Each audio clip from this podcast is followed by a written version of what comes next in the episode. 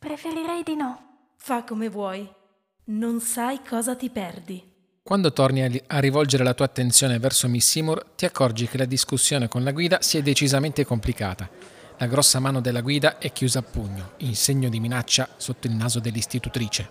E così la signora inglese vorrebbe anche il resto. Siamo americani. Americani, inglesi, che differenza fa? Siete lontani da casa. Dimenticatevi tutto se ci tenete alla pelle. Ma ci eravamo accordati prima sulla tariffa. Prima eravamo là, adesso siamo qua. Ma è un furto! Ah, un furto! Mi stai dando forse del ladro? È la parola più gentile che mi viene in mente. E quindi sarei un ladro per te. E allora lo sarò per davvero. Svuota le tasche.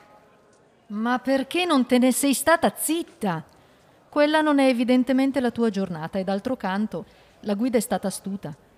Vi trovate infatti in un posto isolato e voi state appoggiati con le spalle ad un antico muro di pietra. Se anche gridaste, nessuno vi udirebbe. Ma proprio mentre stai per infilarti con riluttanza le mani in tasca, un'altra voce ordina. Ehi tu, non farlo. Un uomo col volto coperto è apparso all'angolo del muro. Incomincia a parlare in arabo con la guida, che alla fine si allontana, sollevando una grande nuvola di polvere. Fareste meglio a controllare il resto. Temo che quell'uomo non sia molto onesto. Dice l'uomo misterioso togliendosi la sciarpa. Non sai dire se ti stupisca maggiormente la disinvoltura con cui quell'uomo si è liberato della guida oppure il perfetto accento americano con il quale ti parla. È un giovanotto biondo, con gli occhi grigi, sui vent'anni. Egli guarda con aria interrogativa Miss Seymour. Salve, mi chiamo Lawrence, TJ Lawrence. E voi avete un aspetto incredibilmente familiare. Ci siamo conosciuti a Oxford, credo. Per Giove, ora ricordo. A una conferenza sulla poesia persiana. È veramente sorprendente incontrarlo in questo modo. Sono stato in Siria a visitare i castelli dei crociati. Prima di tornare a casa ho pensato di far visita a un amico archeologo che lavora qui in Egitto. E lei? Siamo venuti a vedere le piramidi. E questa signorina? È Indiana Junior Jones del New Jersey.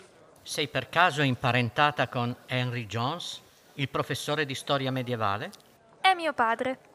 Allora sei molto fortunata. I suoi libri sono straordinari. Li ho letti tutti.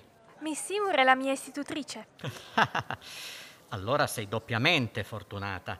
E che cosa vi conduce in un luogo tanto insolito a quest'ora? Oh, c'è stato un malinteso con la nostra guida a proposito del suo prezzo.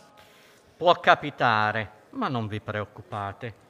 Domattina ci saranno moltissimi cammelli qui con cui tornare in città. Ma non possiamo restare qui sedute tutta la notte. Ha ragione.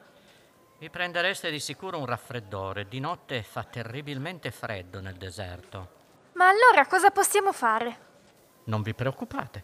Conosco una famiglia che vive in una fattoria da queste parti. Ci stavo proprio andando quando vi ho visto. Andremo a ripararci lì. È diventato buio, se non fosse per la luce delle stelle che sono più luminose di quanto avresti mai potuto immaginare. Le piramidi sono ombre alte e nere contro le stelle. La mattina seguente il sorgere del sole riempie di una luce rosata un cielo senza nubi. Seguite Mr. Lawrence fuori dal cancello, dove aiuta te e Miss Seymour a salire a bordo di un carretto. Passando davanti alle piramidi dorate nella luce del primo mattino, ti rendi conto di come dovessero apparire splendide, ricoperte di lucido calcare e con le cime rivestite di oro brillante.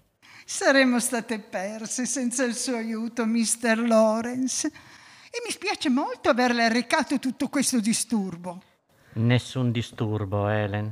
Ero comunque diretto al Cairo. Poi domattina via di nuovo, a Risalgollino fino a Luxor, per incontrare un mio amico archeologo di nome Howard Carter.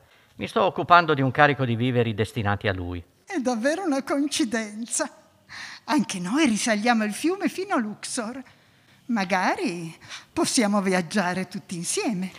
Sarebbe magnifico, ma io viaggio su un sambuco e sono imbarcazioni progettate esclusivamente per il trasporto di merci, non sono attrezzate per ospitare dei passeggeri. Forse a Junior piacerebbe viaggiare così. ma io andrò su un'imbarcazione più confortevole e potremo unirci nuovamente a voi più avanti. Se a Indy non dispiace viaggiare più scomodamente. Ti accorgi che ti stanno osservando, aspettando che tu dica che cosa ne pensi. È una buona occasione per liberarsi un po' di Miss Seymour e magari per divertirsi. D'altra parte, la prospettiva di viaggiare su un'imbarcazione da carico invece che su un'elegante nave passeggeri lascia molto a desiderare.